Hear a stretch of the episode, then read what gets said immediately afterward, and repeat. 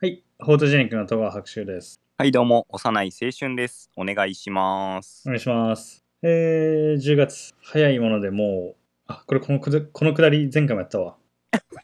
えー、 まあいいや、あのー、10月の、えー、フォートビビリンピックということでですね。はい、来ましたね。そうね、あのー、秋の祭典ですね、これはね。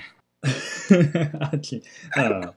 あのーそうね、なんかね、今まであんまりやってこなかったというか、まあ、結構どうなんだろう、あの、ジャンルとしては、まあ、えー、OT かなと思い、まあ、そうでないかな、どうだろう、わかんないけど、まあ、少なくとも漫画とかでは結構よく見るジャンルかなと思う。ああ、そうですね、確かに。あの、少なくとも各、あの、メジャーどころの週刊漫画雑誌には、必ず一作品ぐらいあるジャンルかなって思うんだけど、あー確かに、確かに。あの、まあ、っていう、今回のジャンルは、あの、スポーツに関する作品。そうですね。ちょうどスポーツの日ということでね。うん、そ元体育の日。う。あ、そうか、あれ、名前変わってんのか。 そうそうそうそう。オリンピックを境にスポーツの日となりました。あまあ、別に、どっちでもいいけど、あまあ、どうなんだろう。 はい。えー、まあ、というわけで、ちょっと今回はね、スポーツに関する、えー本を取り上げてみましょう。はい。はい。じゃあ、えっ、と、今回はどっち今回は奇数回だっけ偶数回だっけよし、覚えてない。前回僕からですかね。あ、そうだわ。で、戸川さんが本の読み方とかに関するやつを何冊か紹介してくれたっていう感じ。あ、そうそう。じゃあ、えー今回は俺からかな。はい。はい。えー、じゃあ、いきます。今回、えー俺が、まあ、おも紹介するのは、おえー、麻生かもさんっていう人の、うんえー伴奏者っていう本ね。あのー、伴奏ってあの、ピアノの伴奏とかの伴奏じゃなくて、うんうんうん。あのー、伴って走るって書く方ね。ああ、あの、ブラインドの人とか。そう、まさにその、ブラインドマラソンの話なの、これ。うんうんあのね、めっちゃ面白かった。うん。おお。なんか結構いろんな、あのーまあ、ここで本を紹介してきたんやけど、うん。ちょっとね、歴代1位かなってぐらい、さすがにそんなことないか な。あのー正直あんまりスポーツ、えー観戦とかしない、まあ、自分でもあんまりやらない派ね、俺は。うんうんあのうん。まあ、あ。はい。うん。見た目通りあのスポーツマンではないんだけ ど、見た目通りに言うとね、なんか怪しい感じになっちゃうけどね。あそう。あのーただ、なんかよ、ちょっと読んでて思ったんだけど、うんうん。なんか、まあ、漫画とかでもね、結構俺、その、熱いスポーツ漫画みたいな、意外と好きなんだよね。ええまあ、ちょっとね、これはね、意外な感あると思うんだけど、 うん。うん結構意外ですね。うん結構い意外ですかまあ、意外だと思うんだけど、あの結構ね、その、なんだろうな、こう、熱い、まあ、青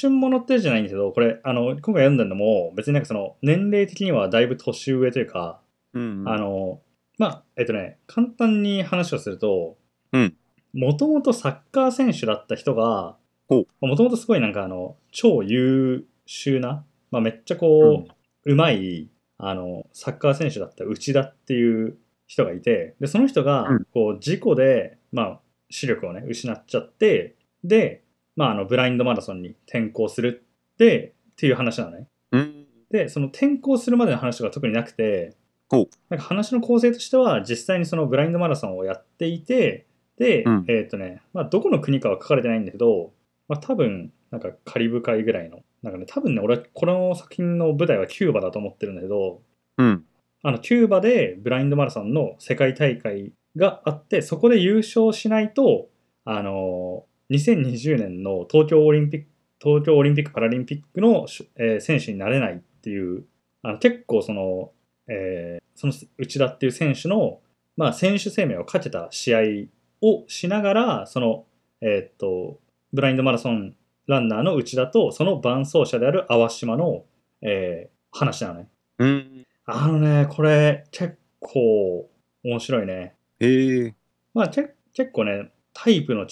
2人なんだけど、うん。あの内田は結構だからそのサッカーとかやってて、まあすごい有名な選手だったから、なんか結構その、まあなんていうのかな、俺様的というか、うん。まあ傲。眼不遜な態度なのね。うん。で、一方で淡島は、まあ、その、勝ちにこだわるというよりも、うんなんかどっちかというとその自分のロマンとか美学を持って、その、マラソンにね、挑んできた人なのね。うーんあ、そうそう、淡島はもともと普通にマラソンランナーで、ああなるほどねそうそうそう。で、まあ、優秀だから、内田の伴走者になるっていう、まあまあっていう感じだけど、淡島は、なんかその、すごい機械みたいにこう、正確な走りをするってことにこう、定評がある選手選手なの。おおなるほどそう。で、まあいいや、ちょそあんまりなんか、なかなかそんな、あの、なんていうのかな、あの、あらすじというかお話をするつもりはないんだけど、基本的には、その、試合ではな、えっと、こう走ってる、合間合間に、こう、淡島が、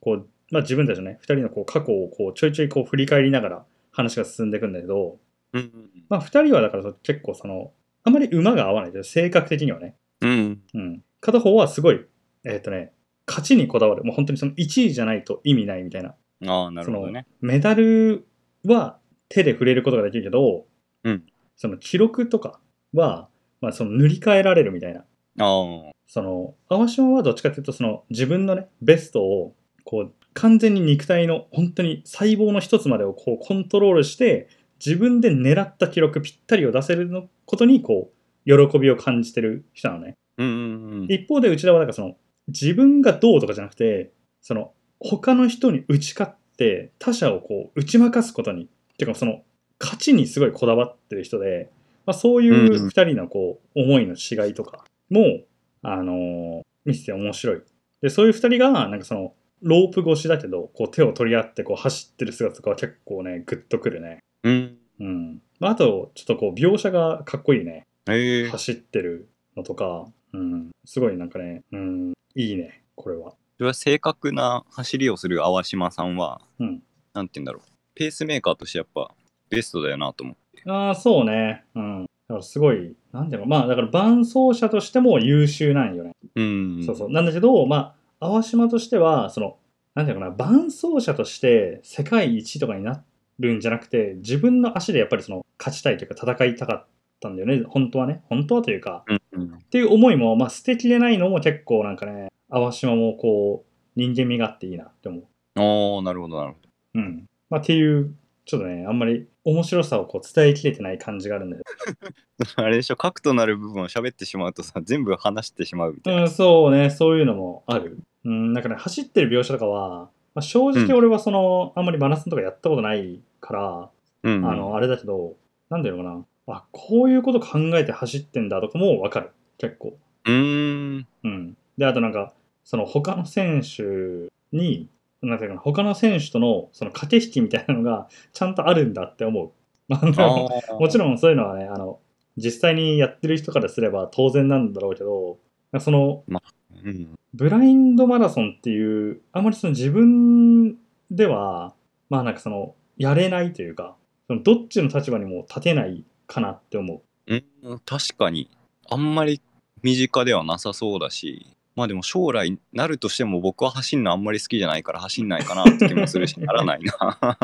そう、あのね、なんだろう、普通のさ、マラソンとかはさ、まあ、やろうと思えば別になんかできるじゃん。まあその、すげえ、うんまあやりたいかっていうと別に、そう、なやりたいとは思わんけど、まあねでもすずさんやってるからねあ、そうね。うん。うんあれだけど、あの、なんやろな、その、ブラインドマラソンをうんしてる人だって、なんかさ、たまに、あのー、元いたさ、研究室というか大学院にはのさ、途中にいたじゃん。ああいたね、うん校舎の周り走ってる人いたねあ、そうそうそう。だけど、いや、なんか、傍から見てると、うんなんか横について、なんかその、一緒にね、走ってる、まあ、だけって言っちゃうとちょっとまあ、あれだけど、まあでも当時は俺はそういうふうに思ってたわけ。なんかそうんのあ横について走ってんだと思思ってたんだけど、うんあのね、まあ、まあ想像力を確かに働かせれば、まあ、すぐわかることだと思うんだけど、うなんかん実際読んでみて、えっと、視覚がない状態、まあその視覚情報がない状態で走るっていうことがどれほどこう危険で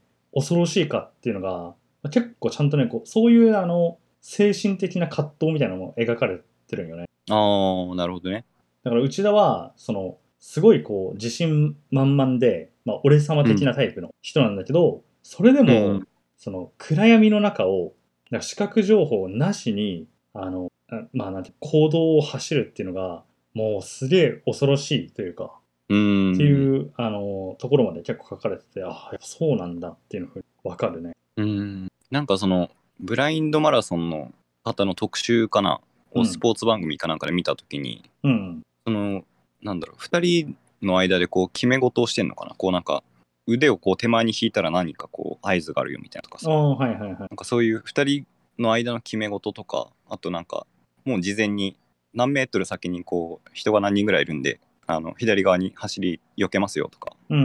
うんいうのもこうなんて言うんだろう普通に暮らしてる人たちもう視覚情報がある人たちからすると、うんなんかあんまり想像しえないけど実際その目をつぶってなんかこうちょっと家の中歩くだけでもバンバンぶつかるじゃん。うん。 ぶつかるあんまりやらんけど。まあなんか初期のルンバみたいな感じになるじゃん。うん。だ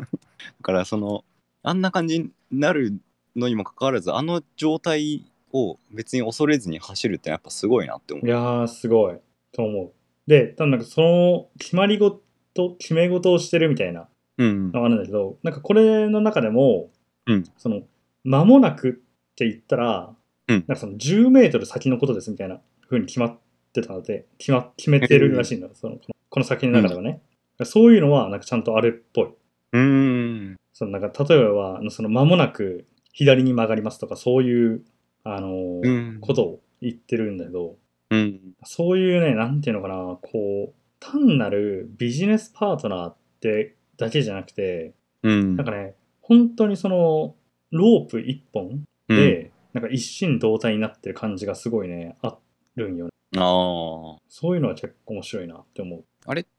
繋がれてないと失格になるんだ。えーっとね、うんそうなんか話しちゃいけないみたいな感じよね、確かにうん失格になるのかどうどうかちょっとわかんないあでも多分失格になると思うわとかな確かそうだよちょっとそういうあのブラインドマラソンの、えー細かいルールみたいなのも ちょっとねあるだけどいやーこれはねおもろかったねうん。いまあっていうや、いいですね。結構、あの、スポーツもので胸熱になる戸川さんってあんまりこうイメージできなかったんですあそう結構好きやでも俺なんか、あれだよね。スラムダンクとか。ああスラムダンクもいいねうん。だから、なんかよくよく考えたら、うん黒子のバスケあ、黒子のバスケとかも結構好き。まあちょっとあの、超能力じみてきてるけど、 来ちゃうけど、まあでも実際になくはないからな、あれはな。ああの、なんていうの。そうそう、だからスポーツものの漫画とかってよくよく思い返せば、なんか割と好きで読んでる気もする。うーん。なんだろうな。あるかな、でもパッと思いつく。まあでもやっぱそうね、スラムダンクとか、もうなんまあか、そう。バスケ少年っていうイメージしかないんです、うんバスケもまあ別にそんなすごい好きでやってたかっていうと、微妙だけど。ミニバス少年だし。 あそうそう、中学で秒でやめてるから。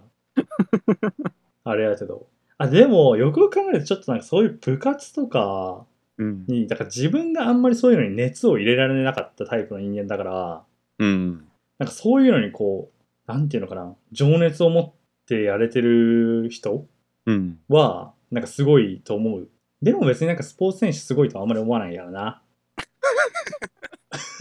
謎に。なんか人間だとやっぱ投影しにくいのかな。あー、なんかね、人間だと、うん。なんかストーリー性がちょっと薄い ね。やっぱり。すごい、何も知らねえだろっていう意見がいすごいいっぱい来そうなんだけど。ああ、まあ知らん知らん、知らんけど、 まあ知らんし、あとなんていうのその、まあもちろんそのね、いろんなストーリーは当然あると思うんだけど、まあうん大谷翔平とかやっぱりすごいね、あれだけど、なんていうのかなあの、漫画とかのキャラクターみたいにさ、なんかあの、なんて言うんだろうな、特色がないというか、うん。うん、なんかあの、 いや別に必殺技を持ってくださいとかそういうことじゃないんだけど、別 に。まあちょっとね、現実の人は、ちょっと多すぎるかな、やっ ぱ。多いアニメとかも結構多いと思うけどな。いや、これでも、多いっつっても覚えやすいからな、やっぱり。ああ、でもね、スラムダンクとかちょっと覚えづらいな。あんまり覚えてねえわ。そう考えると。 あの、ほら。いや、現実の人も、ストーリーがすごい人とかは結構やっぱりね、いると思うんだけど、うん。まあいかんせんちょっと覚えづらいな。ああ、なるほどうんね。顔も大体一緒に見えるし。顔は結構違うと思うけど、毎回言うけど。いや、まあ、どうだろう。覚える気がねえから、そう見えるのか。いや、でも、坊主多すぎるでしょ、野球とかは特に。い それ高校までだし。や、だから、こう、いや、だから、俺はでもどっちかっていうと、うん。それからプロ選手とかになってくると、まあ、ちょっとなんていうのかなあまりにも遠すぎてうん。なんか異世界の人に感じるああ、なるほど。いやでもそれで言ったら漫画でもそうか異世界、うん、まあいいや、異世界の人に感じるじゃないもんね。うん あそうそう、異世界の人だからな。次元が違うけどね、漫画とか。いや、なんて言うんだろうな。まあいいや、ちょそれはあんまり考えても、ちょどうしようもないけど。 あの、そうね。結構ね、でもまあ、結構好きだと思う。え、だから逆に言えば、その、現実のスポーツ選手とかも、うん。そのストーリーとかが結構しっかりしてれば、うん。すごい好きだと思う。あの、なんだっけ、吉田沙保里選手は結構好きなんだよな、俺。ああ。で、なんでそんなに好きかっていうと、どこだったか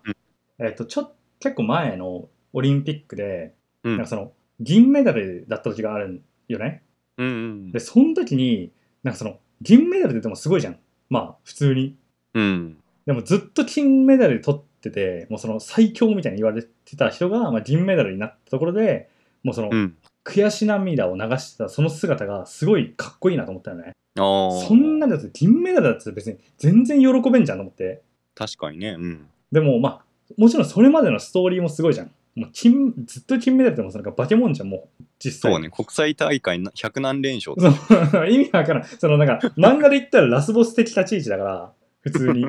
その、ね、っていう人のストーリーとかやっぱりすごい好きなんだけど、うん。だからね、結構、あれやな、なんかそのストーリーは重要かもな。なんかあの、あでも、うん。何それで言ったらあれかな。あの、高校野球とかが、だったらまあ見る見てもいいかなみたいな言ってたじゃん。うんうんうん。あ高校野球は結構好きよ。まあ、別に見てないけど、ちゃんと。その段階から見始めて、なんかこの選手は地元からずっと野球を続けてますよみたいな旧歴を説明してくれたりするじゃん。野球の試合の中で。ああ、そうなん、知らんけど。うん。なんか、そういうのを聞いてて、その、相手チームのエースと、その自分のチームのキャッチャーが、実はもともと中学のバッテリーで、高校に進学するタイミングでライバルにななりましたよみたいな。ああ、めっちゃ胸熱。いいね。とかね。うんそういうストーリーが、まあなんか、プロ、どっちもプロ志望届出して、どっちもなんか、こう、プロ入りして、また同じ球団でバッテリー組みますよとかね。ああ、いいね。胸熱だね。っていうのを知ってったら熱いんでしょ暑いけど、ああ、でも、ちょっと一瞬、ちらっと思ったのは、あれかも。うんなんかその、ストーリーの中に、なんていうの、こう、挫折とかがないと、あまり受け付けないかも。好きだねそのな んか人が一回落ちるやつああ、好きだね。そういうストーリーがいい、好きかもな、俺。なんかずっとこう、いやなんかね、もう、吉田沙保里ぐらい、こう、ずっと、その、100何百、なんか100何連勝とかしてたら、なんかそれはそれですげえなって思うんだけど、なんかこう、一回挫折とか、屈辱を味わってほしい。で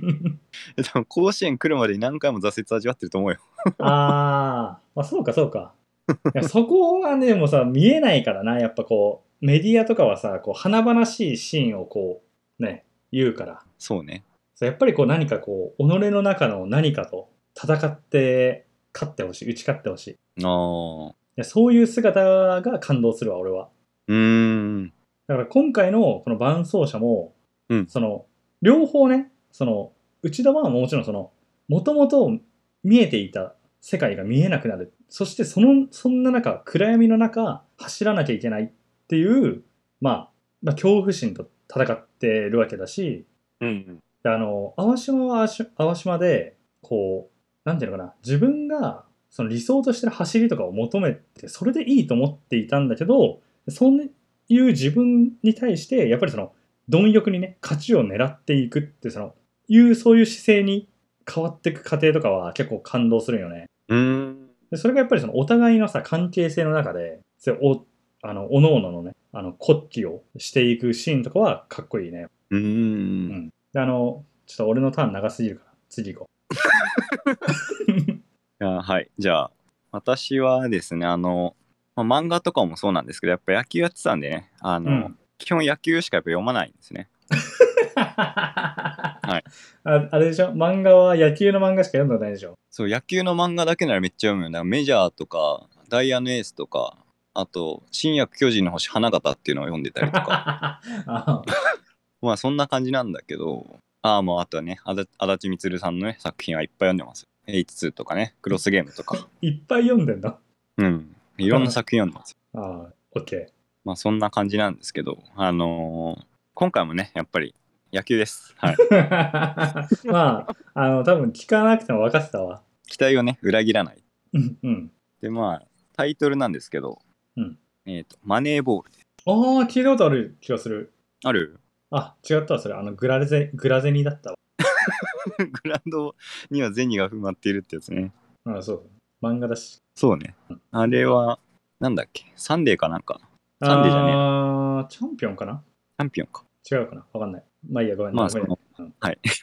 まあ、お金に関する話なんだけど、おーおーおーおーまあ、お金に関する話っていうと、その、野球に関するお金の話ってなんか結構いろいろあって、その、うん。今だったらソフトバンクが強かったりまあ巨人はいまいちそんなに強くはないんだけどでもやっぱりその球団としてはお金を持ってるみたいなねうん。でそのお金を持ってる球団っていうのはやっぱり選手をこう高い年俸でこう集めてこれるっうん。ていうことができるからこう必然的にいい選手が集まっていきやすくて、うんまあ試合もこういい流れで勝てると。まあ、選手が強いからね。うんうん。でまあ逆にそのお金のない球団どうしどうやって勝ちましょうか、うんそれが結構難題でしかもこのマネーボールの舞台って、まあ、映画化もされてるんですよマネーボールああ、はいはいはい。でマネーボールの舞台がまあ一応メジャーリーグでうん。メジャーリーグでもうめちゃめちゃ金ある人気球団っていうのはもう昔からあるような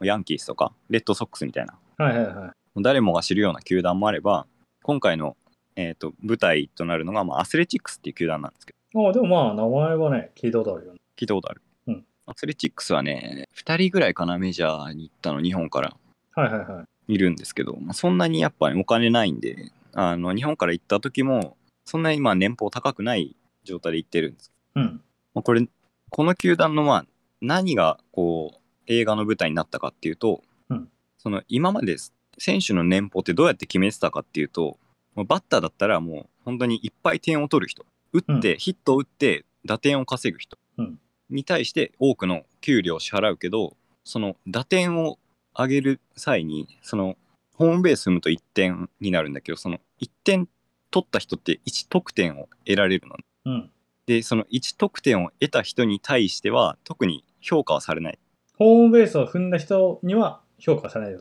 と。そうそうそうそうえー、なんでいやそれが、えっと今までなんか当たり前とされてたうん。だから別にそのルどうやって塁に出ようと別にまあそんなに関係なくてうん、うん。最。終的に点を取ったやつがやっぱ偉いですよみたいなうん。そういう考え方が主流だったとメジャーリーグ全体でうん。だけどその本当に弱小球団が勝つにはどうしたらいいかっていうとそのでっかいその1点を取る流れすら本来の役割でその点を取ったやつに100万ポンって渡すよりもまず塁に出たやつに10万なり20万渡してうんっていうのを繰り返していった方がみんな10万20万を得ようって思うじゃうんんうんうん。今までもらえてなかった価値をこれからもらえるんだとしたらまずそれをもらいに行こううん。っていう志に変わっていって変えるようにそまずそこを評価しますよっていう取り組みを示しましたうん。で、まあ、バッターは今までもらえてたのもそうなんだけどその分三振も多いですうん。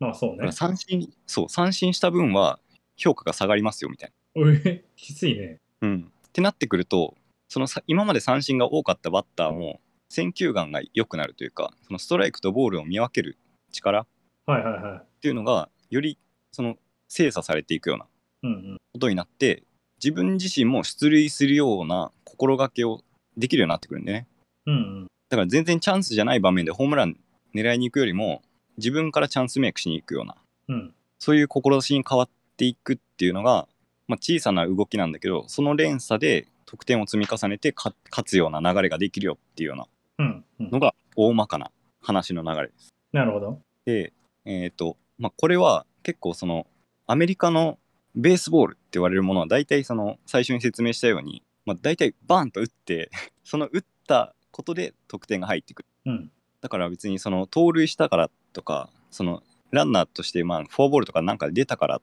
ていうのは別にそんなに偉くないとうん。でも逆に日本って昔からその盗塁したりとかその送りバントしたりとかそのうんちっちゃいこう小技で得点に絡むようなシーンを作り出すっていうチャンスメイクをするためのシーンを作るっていうのが、昔から評価されてましたよ。うんでそのスモールベースボールにつながるまあそのちっちゃい小技同士をつなげていくのをスモールベースボールっていうんだけどそのスモールベースボールがまあ浸透するってわけではないんだけどアメリカでも実は通用するんじゃないかっていうのをこう明らかにしたっていうか、まあ、実は通用してしまうしなんならそのもともと打てるような力のあるバッターも存在してたから長打力も合わさって機動力もあってっていうのでその両者の歯車が噛み合った時によく勝てるようなチームになってチームの再建成功したよっていうのが一番のそのまあなんかアメリカンドリームっぽい話なんですけど。うーん、なるほどね。うん、でまあそのどうやってそもそもそういうなんだろうな打点を上げるやつばっかに評価をするのは良くないんじゃないかなっていうのに気づいたかっていうとそのセイバーメトリックスっていうその一人一人の選手の動きの分析うん。だからさっきの話をちょっと戻ると、まあ、フォアボールで1試合のうちフォアボールで何回出ましたよとか、うんあとは、まあ、ヒットで何回出塁しましたよとか、うん三振しましたよとかなんかそういうデータの累積を事細かく見ていくと実はこいつはそんなにその試合で使い続けるほど使える選手じゃなさそうだなみたいな ひでえのな。が分かってきたりとかねああ。ただその本当にたまに打点をバンって上げるからなんかこう気持ちよくなって使い続けてしまうみたいなうん。というのも実は分かってきたりとかなるほどね。うん。だからこれがなんかその近代野球もう今の現代の野球だともっとすごくて、まあ、例えばそのボールの回転、ボールの回転。うん。うん、縦回転なのかボールの軸がストレートなんだけど斜めに傾いているとか、ほうほえーキャッチャーミットに届くまで何回転してるとかう。ほうほう。あとはバッターが打った打球速度が何キロとかほうほうほう。打球の角度が何度上がったとか すごいね。何メートル飛んだとか、うん、そこまでわかるんですよね。はあ、へえ、すごっ。そうしかもあの2年前かな1年前かなあの日本でもねあのサイン盗みが話題になったんだけどうん。メジャーでもサイン盗みがあったうんうん。 でサイン盗み大々的にやってるチームがワールワールドシリーズって言ってそのアメリカのリーグ制を全部制覇してアメリカで一番強いチームですよ優勝しましたよっていうチームになってしまったがためにちょっとそういう勝ち方良くないんじゃないかみたいなああ、まあ、うんなんとも言えんね。うん。 まあまあまあ、スポーツだからまあ、なきにしもあらずなんだけど、でもそれなんか、アマチュアでもね、高校野球でも、前ちょっとそういうう疑わしい行為をして、甲子園でちょっと怒られるみたいなのがあったりするから、あ、一応公式にはダメなの、それ。うん、公式にはダメです。ええ、でもそういうのはさ、ど、どうなんだろいや、だからその、審判とかの目を欺いて、ううな。んまくわからないように伝達するっていうのが、その技術じゃん。うん。ただ、その技術ではなくて、もう、なんか、もう味方にもわかるけど、敵にもまあバレバレな感じで伝えちゃってるから、 そのサインをってことそうそうそう。へええ、それはさ、でも、バレる方がだい、なんか悪くないっていうふうに、ような議論にはならないの。いや、あの、どうしようもないんだよね。だって、あの、例えば、ランナーがセカンドにいるとするじゃん。うん。で、キャッチャーが構える位置って見えるじゃん。あ見える見える。うんそうだから、キャッチャーが構える方向に、例えば、右手伸ばしたら、その方向にキャッチャーミットも動いてるよっていうサインを送るとかね。うん。うんね。うん。そうそしたら、そっちの方向めがけて一応ピッチャー投げるじゃん。うん。うんだから、大体その、バッターとしては予測しやすいでしょ。コースは、大体体に近い方か、体から遠い方かっていうのが分かりやすへい。え。ほうほうほう。このそれだけでもだいぶ違うんだよ。そうなんだ。っていうのがあってからメジャーでは今あの無線でリモコンでうん。コースと変化球うん。をボタンポチポチってピッチャーに伝えるみた いな。ああ、それは普通にいいんだ。 うん、俺はまこあれでがも、ね、うん。そんぐらいしないとうん、無理だもんね。そうそうそうそう。だからね今年からそれが導入されたんだけど、うん最初はねメジャーの全球団は導入しなかったらしいのやっぱり。うん。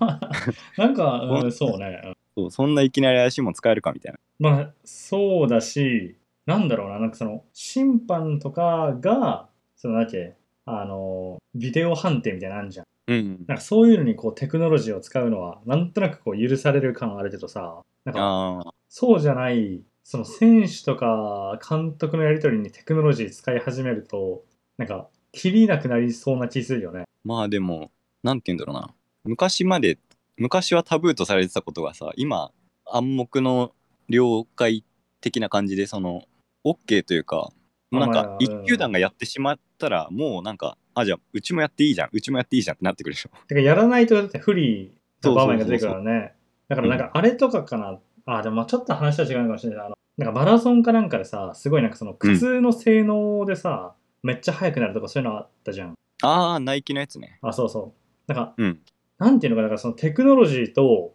うん。そのスポーツの、なんていうのかな、その、まあ絶対分離できないじゃん。そこは。そうだね。その、靴の性能なり、まあ、それこそじゃあ、マイクとかも、うん。じゃあ敵が、敵というか敵のチームが、そういうマイク使って指示を送ってたら、なんかそのうちそれ盗聴しだすやつが出てきそうじゃない まあ、そうだね。なんか盗俺も聴いとるかだだったらあれか。うん。さすがに盗聴バレたら、なんか普通に怒られそ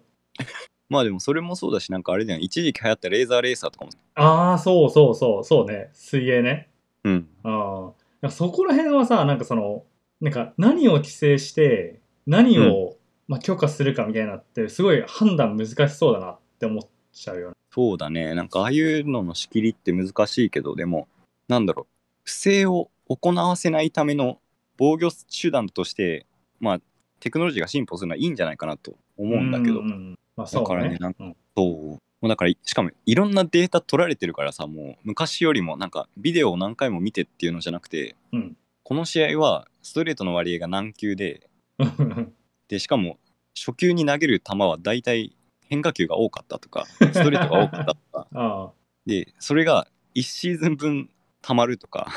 あああでも、うんそうだよねだからなんか昔みたいなうんこうその場の勘とかさなんか勝負勘とかってものは、まあもちろん今もあるんだろうけどなんか今の方がデータ勝負みたいなところになってくるよねだからデータアナリストみたいなやつがなんか各球団とかにいそうてかいるんか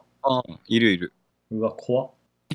てかあれじゃ んそのなんかよくスポーツもののさうんあの漫画とかによく出てくるあのテニプリの乾先輩とかがやってるようなあの次右で来る確率何パーセントみたいなそういうのが現実なんでしょ あでもそうだしあの高校野球とかでも、うんあの甲子園に出てるチームがその次の対戦相手の練習試合の相手になったところにこう実際にこう連絡取って、うんなんかどういう試合内容だったとか聞いてみたりとかやばちゃんと偵察するんだねそう偵察したりデータ収集をしたりっていうのをあやってあたーなんかそれはそれで面白いかなって思う俺 はなんか別の楽しみ方ができそそうだねう、うんだからあの、うんなんて言うんだろう野球そのもので活躍するのもそうだけどそういう交渉が得意な人だったらそっちで活躍していけばいいからその野球に関わりたいっていう人がもっとね野球に関わることができていいんじゃないかなと思ああはいはいはいはい確かにねう。うんなんか Google とかがさうん、そのデータアナリストみたいなのすごい大事にしてるんだって。あーなんか、まあね、まあ Google とかはそうなんだろうけど、そういうのがスポーツの世界でもっていう風になってくるのは面白いかな。うんなんかそれはさ、なんか単にそのスポーツとかを、なんかあの、技術とか、その体力、なんていうの、だから、あの、フィジカルの、フィジカルと、あの、肉体と精神の競技から、なんかその、知識と情報の戦いに、なんか場を移し始めてるのがすごい面白いなって思